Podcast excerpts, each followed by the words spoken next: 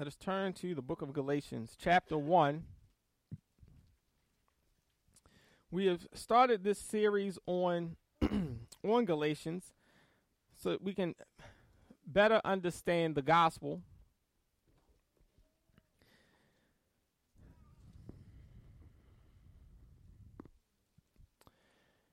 And Paul is still giving us somewhat of uh, introductory information he's given us background information on uh, this controversy that led him to re- write the book of Galatians.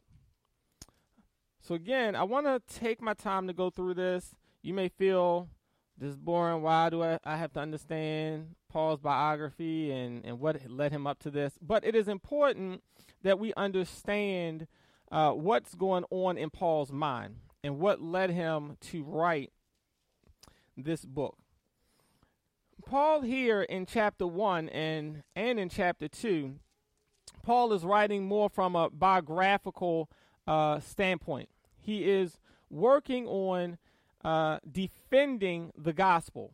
And so he starts defending the gospel by defending his apostleship. Several years ago, uh, we had a family of about nine people who joined our church. And as usual, uh, they joined the church with excitement and a desire to serve. But very quickly, I noticed that something was wrong. Okay. Immediately, in every ministry that they had joined, uh, I started to get uh, a lot of intense feedback. I'll just say it that way. uh, better known as complaints. they were literally starting arguments in the middle of our cell groups. There was conflict in our children's ministry. Almost the entire praise and worship team threatened to quit. And I was receiving phone calls from catering companies on contracts that we had signed in the church's name that I knew nothing about.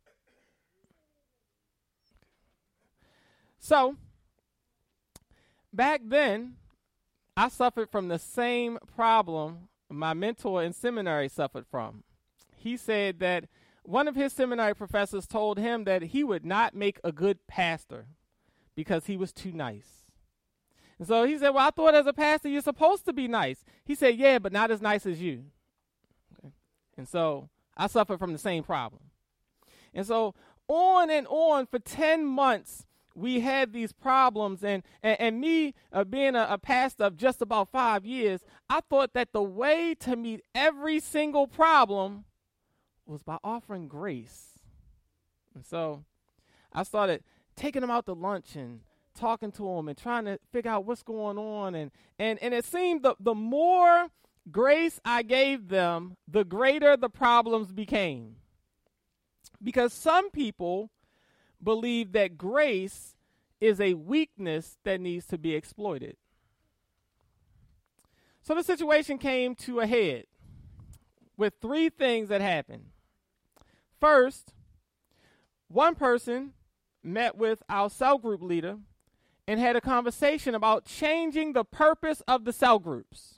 And when that person said, Well, this is the reason Pastor set the cell groups up, these are the things that the cell groups are designed to do, that person says, We don't need to listen to Pastor. We can do this ourselves. A second family member around the same time disagreed with me, I guess, saying that they shouldn't be allowed to go out and book events in the church's name and we don't know nothing about it, but we're obligated for $13,000 crab feast. And they went to one of our trustees and said, We don't need to listen to Pastor. God speaks to us too. The last thing that happened was I spoke to the person who was causing trouble on praise and worship. And uh, I remember having a conversation, and the person said, Well, Pastor, did you pray and ask God for leaders? Of course, I pray and ask God for leaders. And uh, uh, well, do you think that God sent me here? Well, of course, you you joined the church. So I'm assuming that God sent you here. And with a straight face, he said, "Then don't offer me any suggestions about my ministry."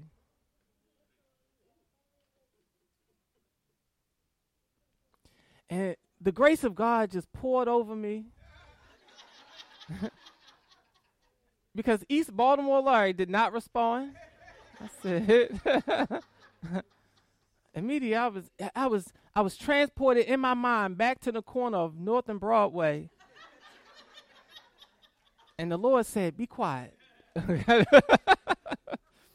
so I said, um, I said, well, let, us just have a meeting. We need to just talk, kind of talk about this. And so, so we, we met, and I said, you know, I, I know me. I had to, I had to bring some backup. I said, so Antonio, I just need you to sit in on this meeting with me, and just, you know, I just need someone to just listen and make sure that you know the conversation is is going. Because I know we need always need to take someone to always be able to verify what happened. But the conversation ended abruptly when he interrupted me and said, shouted, really, Why do I have to listen to you? And then East Baltimore Larry couldn't be held back. and all I remember is Antonio's eyes.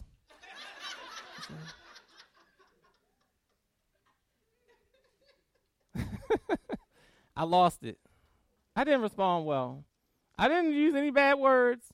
But you know, I let him know that this would be his his and his whole family's last day at the Upper Room Worship Center.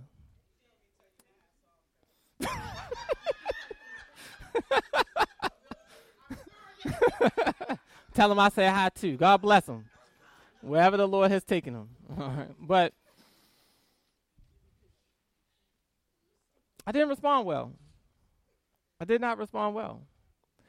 And I didn't respond well, not because he challenged my authority. See, anyone here at the upper room knows that, you know, I'm I'm not big on you doing what I say. I don't have a I don't you don't have to agree with me. My concern has always been, for anyone who knows me, is that I treat the upper room like family, like my very own children. And when the unity of the church is threatened, I must respond.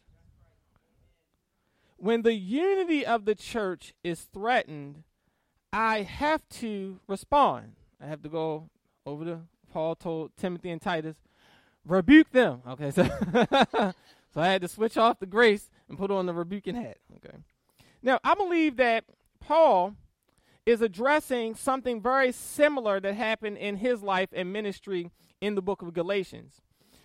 Paul's authority is being challenged in the book of um, in this time, and so he writes this book to address the challenge to his authority. But again, just like me, I do not think Paul was responding just because he was being personally attacked. Paul was responding because there was something larger at stake. Paul was responding because his message, the gospel itself, was under attack. And so, by attacking Paul's apostleship, these Judaizers were actually undermining the gospel itself. So, Paul, in defending his apostleship, he was shoring up the foundation for the message that he himself was preaching.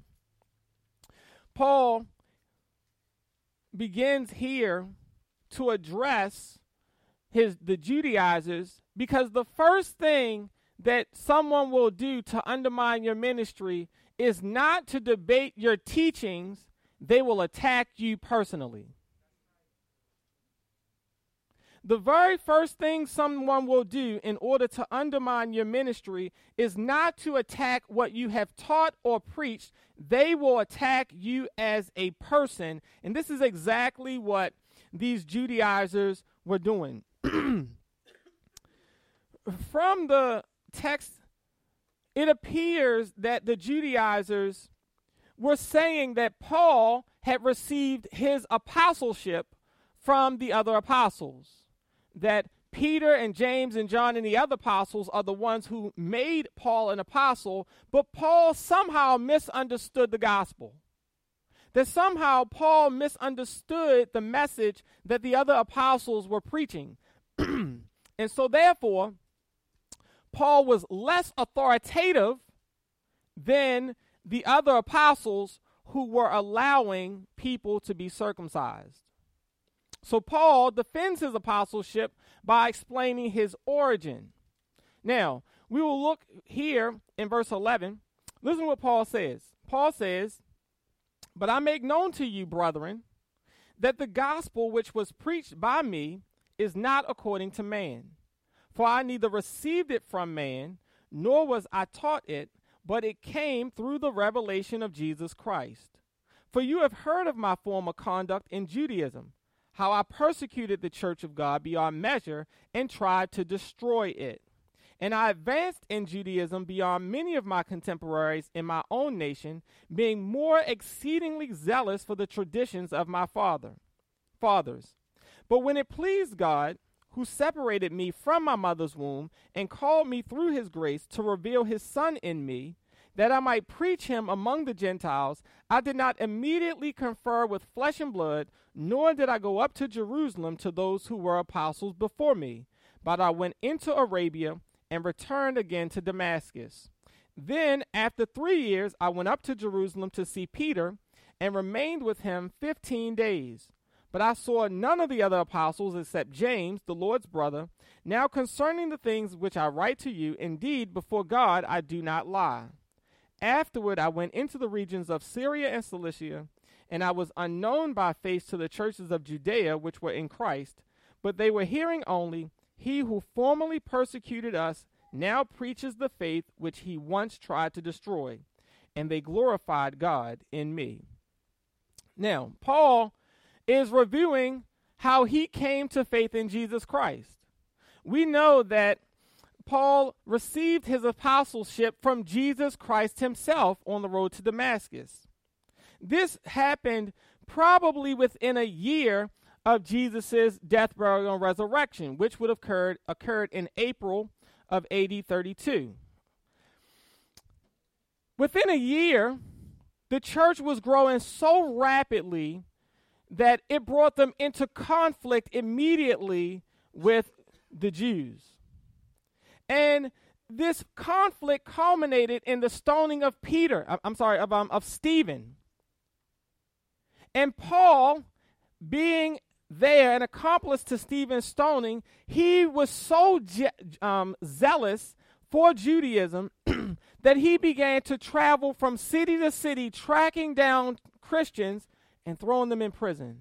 And it got so bad that Christians began to flee from Jerusalem and spreading the gospel everywhere they went. Now, Paul, tracking them and going through different cities on the road to Damascus, we all know the story in Acts chapter 9. Jesus appears to Paul, and Paul is knocked from his horse. He's blinded, and he's hearing this voice that's telling him that he is persecuting Jesus himself. We know that then Ananias, three days later, meets with Paul, and he's blinded. Ananias lays his hands on Paul, and he again receives his sight. but Paul is so changed by this that he is now beginning to preach the gospel that he tried to destroy. Paul is saying that the message that he is receiving does not come from man. It did not come from the apostles. He was not taught this, but he was given a revelation of Jesus Christ. Now, I want you to, again, real quick, look just at verse 15 and 16 to see how intimate this revelation was for Paul. Paul does not say that God revealed Jesus to him. He says, verse 15, but when it pleased God, who separated uh, me from my mother's womb and called me through his grace to reveal his son in me. When Jesus appeared to Paul on the road to Damascus, he did not just appear to Paul and give Paul a message. This intimate encounter with Jesus was so personal and so real to Paul that it radically impacted everything in Paul. it changed the way he understood the Old Testament. It changed the way he lived his life. It changed him from, from persecuting Christians to desiring to be the top Christian. All of the people that I persecuted and killed, I'm going to go out and, and reach way more people for Christ because Jesus was revealed in him. Paul's message did not come from man. It came from an intimate, radical, personal relationship with Jesus Christ himself, the risen Lord. And when you have that kind of intimate and personal relationship with Jesus, you cannot stay the same. I like talking to people who say they have an intimate personal relationship with Jesus Christ, but their life doesn't change. and, and, and it makes me wonder uh, are you in touch with the same Jesus that Paul spoke about? Because Jesus, when he reveals himself to you, he does so in such a way that you love him so intimately and so deeply and so personally that you want to just live your life in a way that pleases him. Paul is recounting how he came to faith in Jesus Christ. And this faith was not founded upon someone else's uh, uh, preaching of the gospel, it was founded upon Jesus himself reaching out to Paul, calling Paul, and making him an apostle. The second thing that Paul addresses here in his background is he wants to confirm that his message is not different than the other apostles' message. So again, the Judaizers, these people who were going to Galatia and saying that Paul was preaching a different gospel than the other apostles, they were trying to play up the differences in the message between Paul and Peter. And yet, Paul wants to make sure, he wants to be careful to show that his message is not at odds with the other apostles. He wanted his readers to know that although his apostleship was independent of the other apostles, his message was confirmed by the other apostles. Look at chapter 2, verse 1. Chapter 2, verse 1.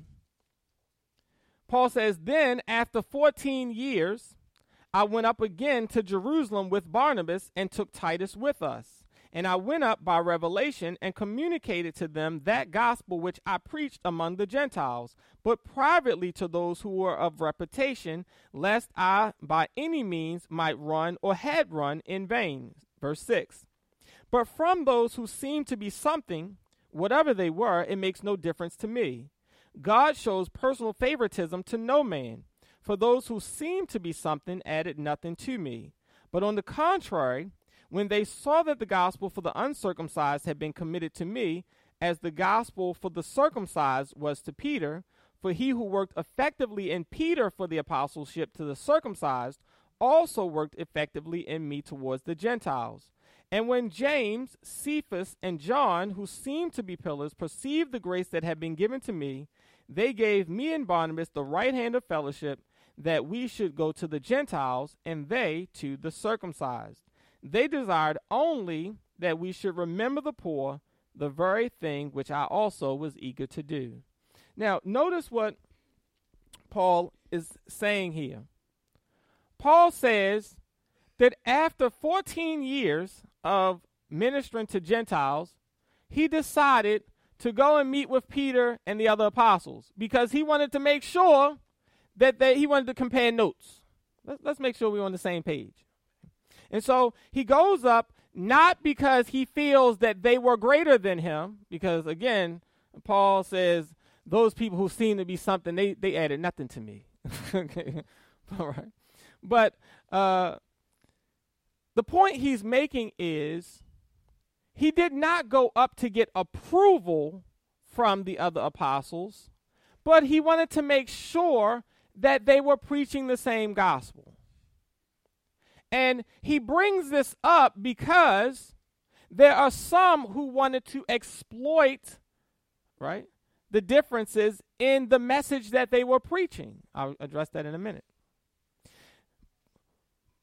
He takes the pains to show that when he explained to them the gospel that he was preaching, Peter, James, and John affirmed his message and gave Paul and Barnabas the right hand of fellowship, showing that they were in agreement with their ministry and said that they could continue to go with to the Gentiles and that the other apostles will focus on the Jews.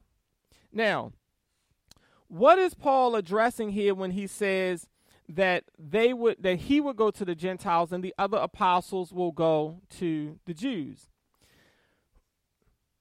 We must recognize that there are differences in not the gospel itself, but the application of the gospel towards those who are Jews and towards us who are Gentiles. There is not a different gospel for Jews and Gentiles. There is a different different application of that gospel for those who are Jews and for those who were Gentiles. Namely, Peter and the other apostles allowed circumcision with respect to the Jews. And Paul did not allow circumcision with respect to Gentiles. These Judaizers, these people who were Paul's opponents, they believed that Paul's message was at odds with the other apostles. But the truth is, these Judaizers misunderstood the full teaching of the gospel. Now, Paul sees this distinction not as being rooted in the gospel, but he sees this as being rooted in the difference between his ministry and Peter's ministry. Paul's ministry was to Gentiles, and Peter's ministry was to Jews. What does that mean? And then I'll bring this to an application with the last part of this, this section. Jews had a cultural practice of circumcision.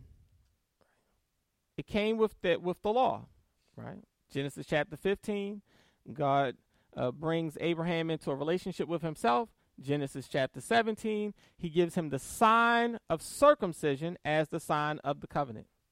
It became such a part of the nation of Israel because of the law that on the eighth day, after every male was born, he had to be circumcised and then he was given his name and anyone who was not circumcised, they were cut off from the nation of Israel.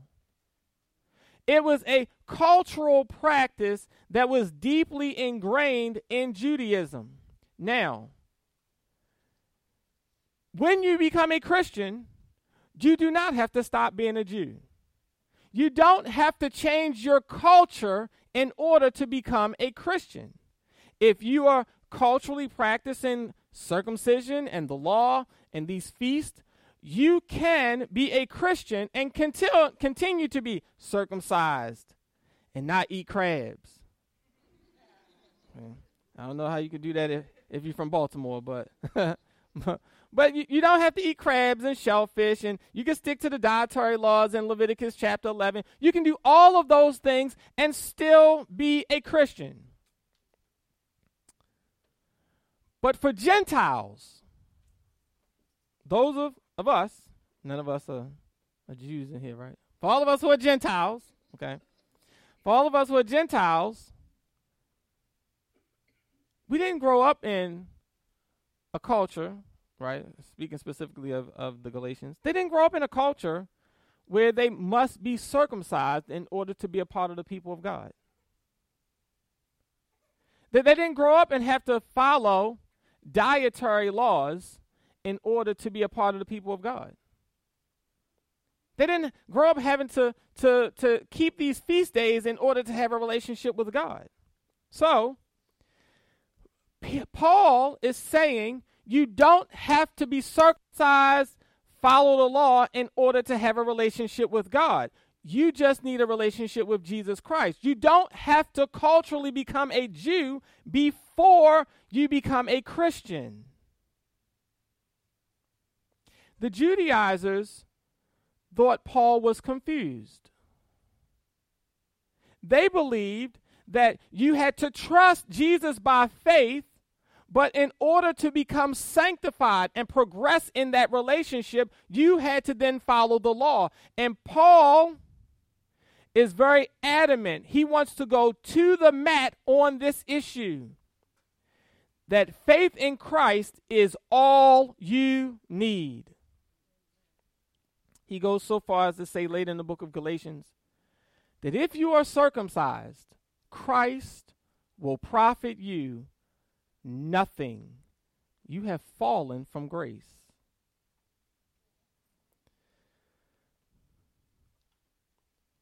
Paul wanted to make sure that Gentiles understood that they did not have to adopt Jewish practices in order to come to faith in Christ. Our salvation is by grace alone, through faith alone. And anything that we try to add to our faith in Christ nullifies the grace of God.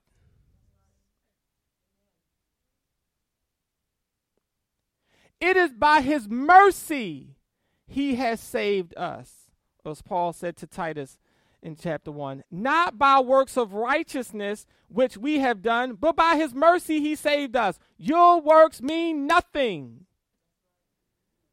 when it comes to salvation in Christ. Now, if you are a Jew, you know, and we do we have Jews today that, who call themselves messianic Jews. They have put their faith and trust in Jesus Christ, but they continue to live kosher lives. They continue to, to adopt the practices of Judaism. And I say amen. right? Don't turn your back on your heritage, right? You you can you can love God and still keep your cultural practice. Okay? As long as it does not conflict with the gospel. I'll say that. Okay. But for those of us who are Gentiles, we don't have to convert to being Jews before we want to come to Jesus Christ. We can just come to him as we are by faith. Paul's ministry was to Gentiles, and therefore he, he applied the gospel to Gentiles in their context. And Peter's message was to Jews, so he applied the gospel to the Jews in their context. It is the same gospel, just applied to different contexts. But even as we'll see next week in at the end of chapter 2, Peter says, and Paul says to Peter, verse 14, But when I saw that they were not straightforward by, about the truth of the gospel, I said to Peter before them all, If you, being a Jew, live in the manner of Gentiles and not as Jews, why do you compel Gentiles to live as Jews? We who are by nature Jews and not sinners of the Gentiles, knowing that a man is not justified by works of law, but by faith in Jesus Christ, even we, talking about the apostles, the Jews, even we have believed in Jesus Christ, that we might be justified by faith in Christ and not by works of the law. We're justified by faith alone, not by our own good works, not by trying to keep a list of rules or commandments. We are justified by faith in the finished work of Jesus on the cross. His work is perfect, not our own. The last thing I want to do before I give us two modern examples is address the challenge to Paul's message. I want you to look back at chapter 2, and I want to look at verses 3 through 5. I skipped these verses before, but I want to look at, at this because I think that uh, Paul makes a reference uh, in, in uh, Galatians chapter 5, verse 11. Um, uh, I believe that the Judaizers are accusing Paul of hypocrisy. Paul says in uh, chapter 5, verse 11, he says, If I still preach circumcision, why am I being persecuted? And I believe that uh, that what they were, were alluding to is that Paul used to preach circumcision, and he did, right? As a Jew, he did used to preach um, circumcision. And it's possible that they would have believed that Paul was being hypocritical because even though um, I believe that Acts chapter 16 is um, the, the events of Acts chapter 16 took place after Paul wrote the book of Galatians. It's possible that there are different examples of this that were not written of in Scripture. But in Acts chapter 16, Paul had Timothy circumcised in order to have a more fruitful ministry among the Jews. I want you to look at that real quick. Acts chapter 16. I know I told you to look in Galatians 2, but let me look let's look at Acts 16 first. Acts chapter 16.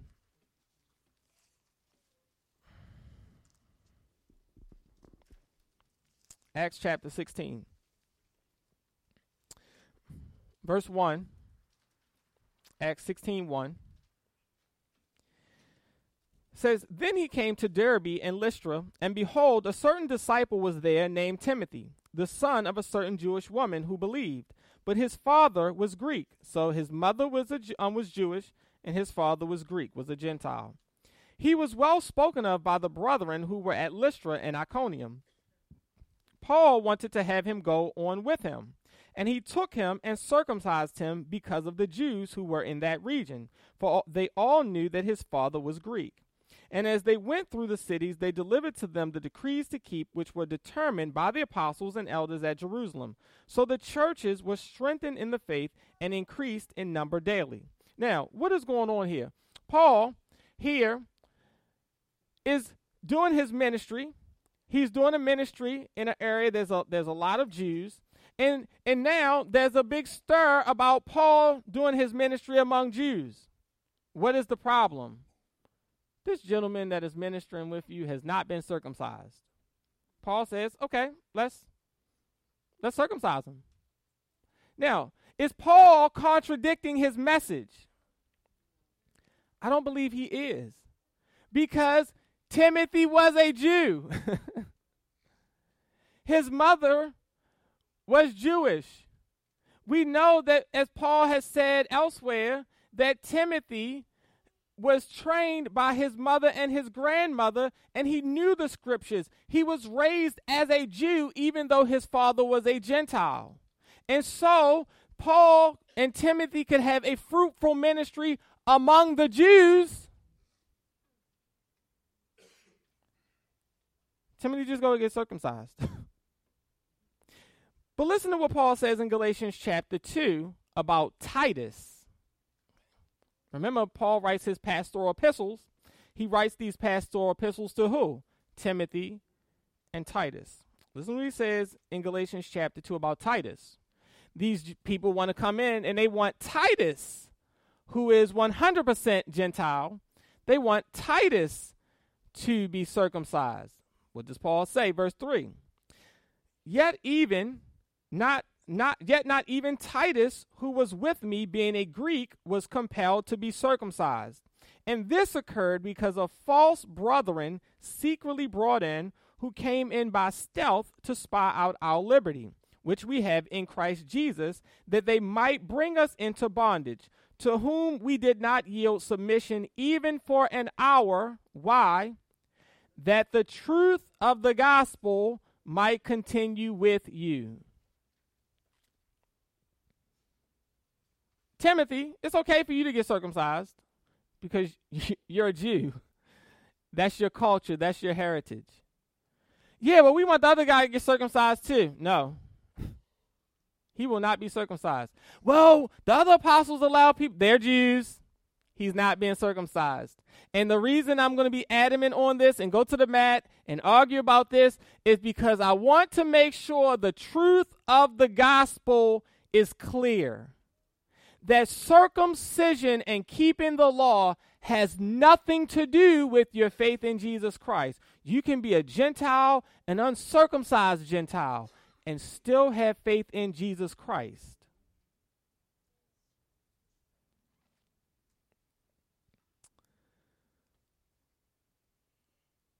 Paul's ministry, I'm sorry, back up. Circumcision was a cultural practice for Jews. Paul wanted to make sure that Jews recognized they did not have to reject their culture in order to accept Christ, although they needed to understand that circumcision in no way merited the grace of salvation, nor did it complete their sanctification. And we saw that last week, or how how um, Paul describes they were looking to to circumcision and the law to complete their sanctification, something these Judaizers did not understand. Paul's ministry was to Gentiles who did not have circumcision as a cultural heritage. Paul made it clear that this distinction was confirmed by the apostles. He said that they gave us the right hand of fellowship. And Paul even confirms this distinction in his own ministry, again, from Acts chapter 16 and what he wrote in Galatians chapter 2. Paul is making sure, by being so rigid in his stance, he is making sure that we understand the faithful preaching of the gospel and so that our practices don't under, undermine the truth of the gospel, something that he will address at the end of chapter 2 with Peter. Now remember, um, with Peter, Peter, when he came to Antioch to meet Paul, right, he was eating ham sandwiches. You know, they had crabs. They they put the Old Bay season on it. They he was he was he was having fun with all of the Gentiles till all of the other Jews showed up. And then he was like, "Who put this ham on my sandwich?" right, right. He got up and started eating at the other table. Right. And Paul says, chapter two, verse fourteen, that he confronted Peter because he was not living out the truth of the gospel. He was preaching the right message, but his actions were undermining the truth of the gospel. Because see, sometimes we can say the right things, but people will watch our lives. and when people watch our lives, they're like, that can't be true. Now, let me give you two modern examples and, and then I'm finished. Two modern examples. I don't know about anyone in this room, but when you went to church and uh, said you wanted to have a relationship with Jesus Christ, I bet there's a 0% chance that they shared the gospel with you and said, now let's go over in the next room and we had to give you, um, circumcise you. okay. Now, if they did, you would have been like, uh, I'm gonna go to the next church and find. okay, like this, this church is weird. Okay, okay. So, so we don't readily see, we don't readily see the application here because, again, no one is asked to be circumcised when they say they want to be believe um, uh, have faith in Jesus. Okay, so what are some examples of this today? What are some some things that that at least in my opinion, people uh, say to add to the gospel um, that's needed that for you to add to your faith uh, um, to, um, to have a, a relationship with Jesus Christ. Now, again, I understand that uh, some of these things are just denominational differences, but I believe that um, that these denominational differences are exactly what um, is a direct can be directly applied to what Paul is saying here in Galatians. When I was at Morgan, um, I remember talking to this guy who was a member of another church uh, in the city, and uh, we got to talking about uh, um about faith in Jesus Christ, and and, so in talking to him, uh, he asked me, "Well, when you were baptized, d- did you speak in tongues when you came out of the water?" And I said, "No, I no, I I just went down wet and came back up. That was just." I didn't I didn't come up speaking in tongues. I just, you know. Well, see, I'm not sure that you're really saved then. He says, because when you get baptized, you're supposed to speak in tongues to prove that you are really saved. And so we're having this conversation back and forth, and and and so he says, "Well, when they baptized you, did they baptize you in the name of Jesus?" And I said, "Well, no, my church baptizes in the name of the Father, Son, and the Holy Spirit." Well, see, that's the problem. See, this is what you got to do. You got to come to my church, and we're going to baptize you properly so that you can get speak in tongues and know that you're really saved. I'm like, wow. So I can believe in Jesus, but if I get baptized wrong, I'm like, I don't even know how you baptize wrong. I thought you just get wet and come back out the water, but but but if I get baptized wrong and I don't speak in tongues, I'm really not saved. So all we did was was substitute have faith in Jesus and get circumcised with have faith in Jesus and speak in tongues. Now, I don't have a problem with, with people speaking in tongues. If that's your spiritual gift, you go ahead and speak it. All I'm saying is, speaking in tongues does not get you into heaven. Nor does it prove that you're more spiritual. It's a spiritual gift. It is a spiritual gift.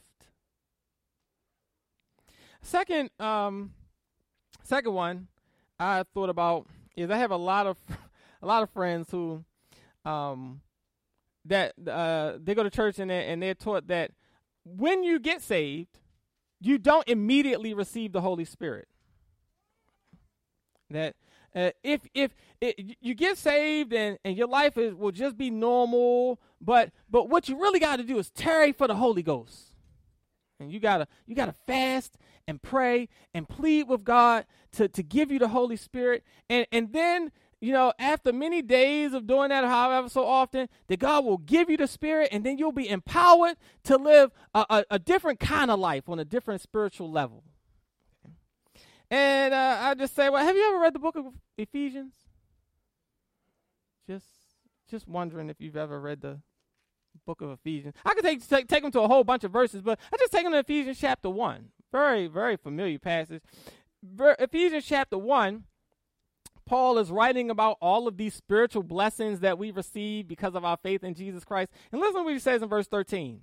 He says, Ephesians 1, verse 13, In him you also trusted after you heard the word of truth, the gospel of your salvation, in whom also, having believed, you were sealed with the Holy Spirit of promise, who is the guarantee of our inheritance until the redemption of the purchased possession, to the praise of his glory. He says, The moment you believed, you were sealed by the Holy Spirit. And you receiving the Holy Spirit the moment you believed is the guarantee that He's going to come back for you one day. Receiving the Holy Spirit is not something subsequent to faith in Jesus Christ. The Holy Spirit is given to you the moment you put your faith in Jesus Christ because, as Jesus said the night before he was crucified, the Holy Spirit is his presence residing in you.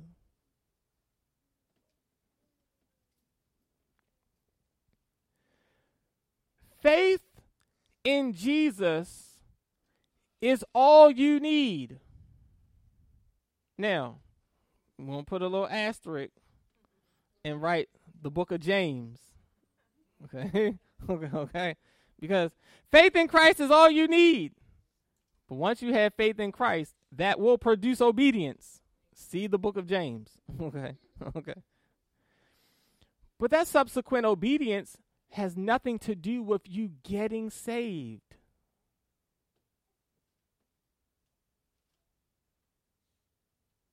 Your relationship with Jesus Christ is not founded upon your good works. Your relationship with Jesus Christ is not somehow made better because of your good works. And because I, I talk to all of us on a regular basis, your relationship with Jesus Christ is not made worse by your bad works.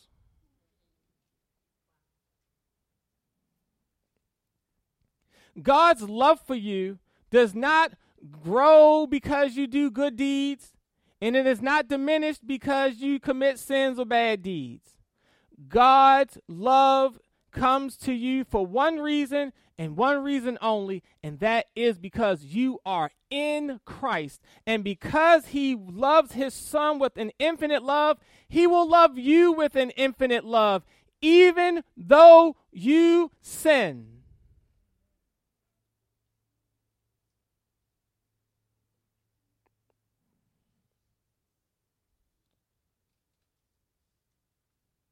So we got to stop trying to work our way into pleasing God. You can't do it. You can't work your way into making God love you anymore. And you can't sin your way into making God love you any less. He loves you because you're in Christ. And because he loves Christ, he loves you and he has committed himself to you. Now, we should be obedient, okay?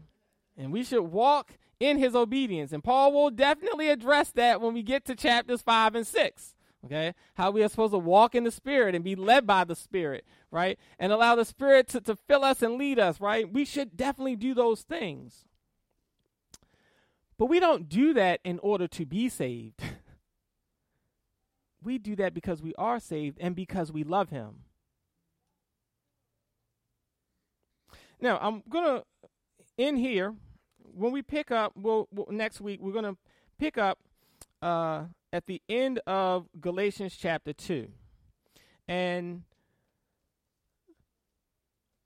I want us to see as we end uh, chapter 2, I told you that before, that roughly speaking, um, Galatians chap um, is broken up into three sections. Okay, chapters one and two, Paul is, is given a biographical sketch of of um, of his life, his message, his apostleship.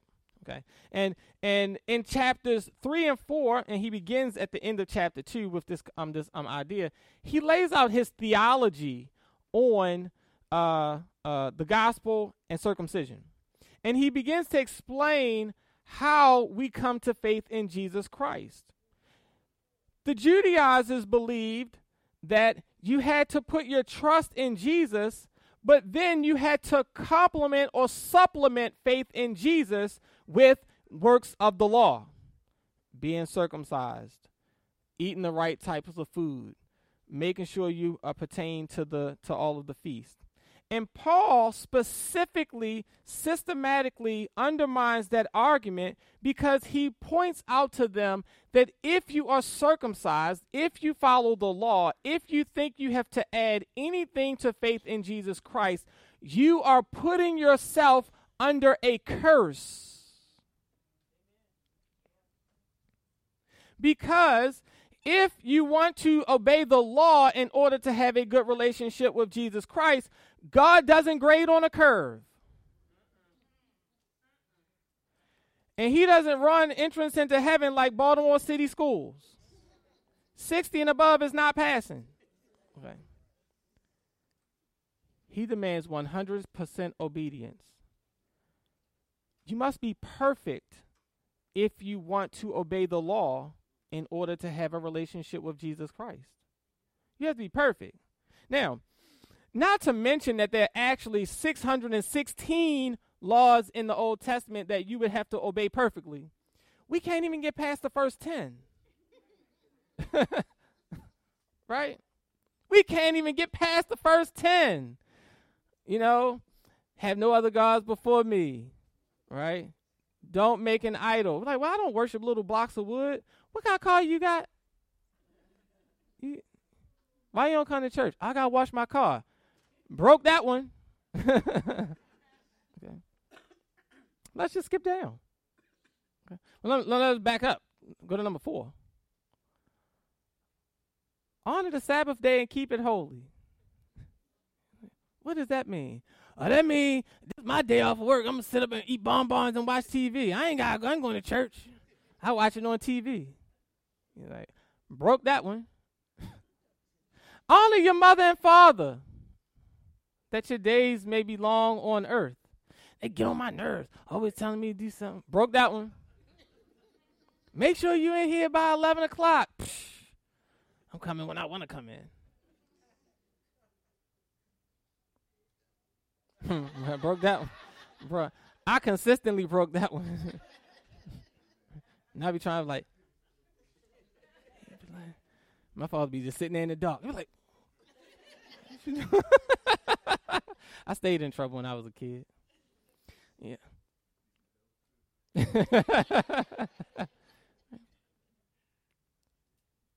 Don't murder. I've never killed anybody. Jesus said if you hate your neighbor in your heart, you've already killed them. You just don't have the guts to go physically do it. Anybody hate anybody that live in that neighborhood? Anybody? Anybody? Strong dislike, strong dislike. That's hate.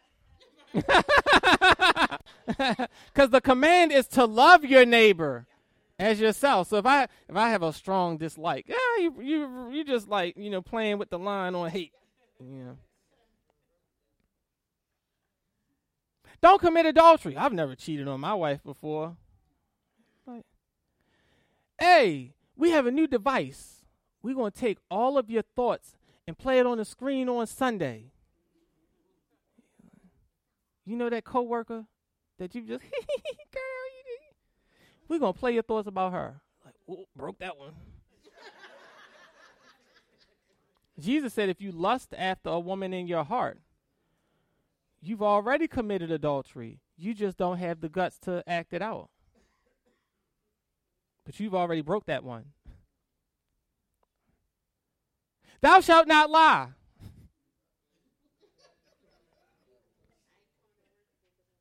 Yeah. Oh, I'm just late because, you know, it was all this traffic on the highway. Translation, I woke up late. all right. You know, bill collector call. Tell him I'm not here. And then you'd be like, why these kids always telling lies? Where they learn that from?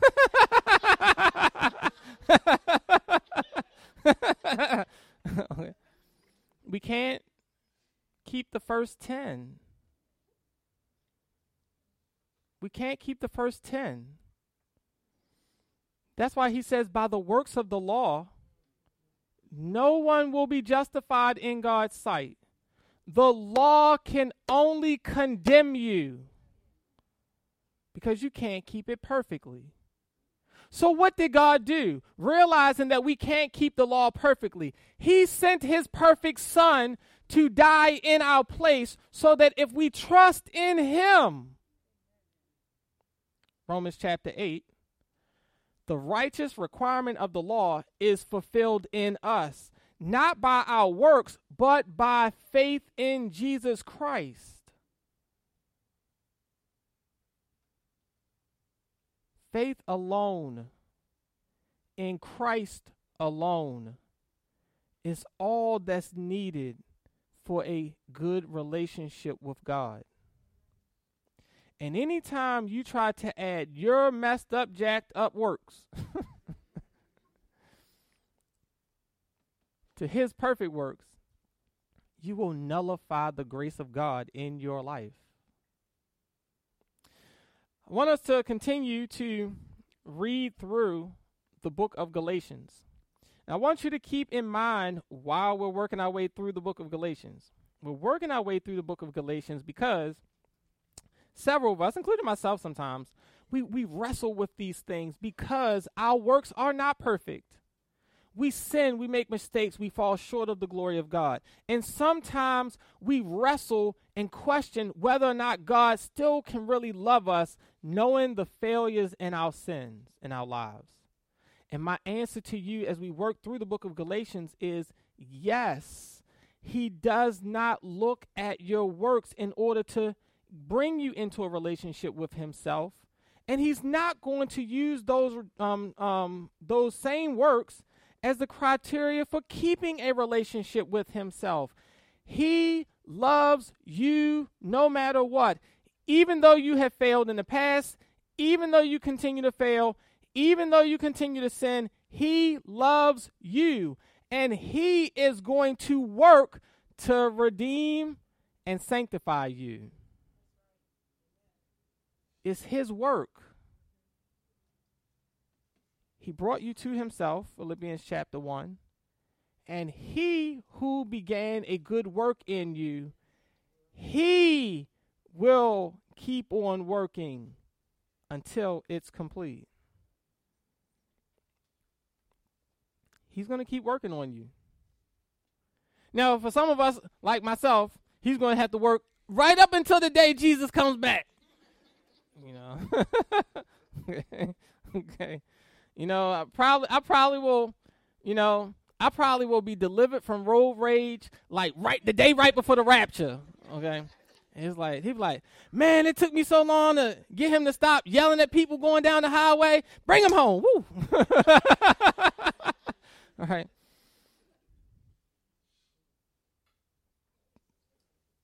But but if he started a good work in you, he's going to complete it. He does not fail. He will never leave you nor forsake you. You are his child, and he will bring you home. Let's pray. Father, we thank you today for allowing us another opportunity to look at your word. Lord, I pray that you would work in our hearts because in our society we are taught that if we want anything, we have to work for it. We're taught in most of our relationships that if we want the per- other person to be pleased with us or if we want to have a good relationship, we have to do certain things in order to make that person happy or they may walk away. And it is so easy for us to bring that same mentality into our relationship with you. But you are not like man. You have an, an everlasting love. That once you give that love, even though we fail you, or as Paul says, when we are faithless, you will remain faithful. I pray, Lord, that you will help us to see that our shortcomings and our failures will never uh, make you run away from us. And help us to know that, that although we should be obedient to you and live a life of obedience, we will often fail. Because our good works won't also make you more proud of us. You love us because we are in Christ, in your Son and you love us perfectly the same way you love your son. And you have given us your spirit so that you can lead us and guide us and sanctify us and, and remove the sin in our lives and help us to grow more and more. But help us to realize that that growth does not depend on us, it depends on you. Because those whom you have justified, you will glorify. I pray, Lord, that you will help us to truly understand the gospel. It is not just the death, burial, and resurrection of Jesus Christ. It is all that you have done for us in Christ. And that includes our justification, our sanctification, and our glorification on the day we see you face to face.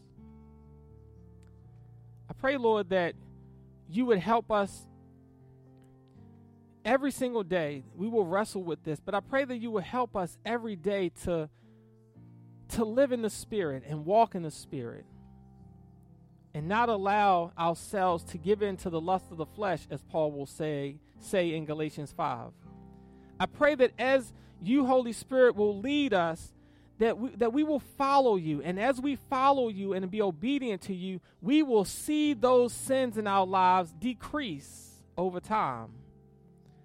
But I pray that you will help us never to pat ourselves on the back as if we had some something to do with that.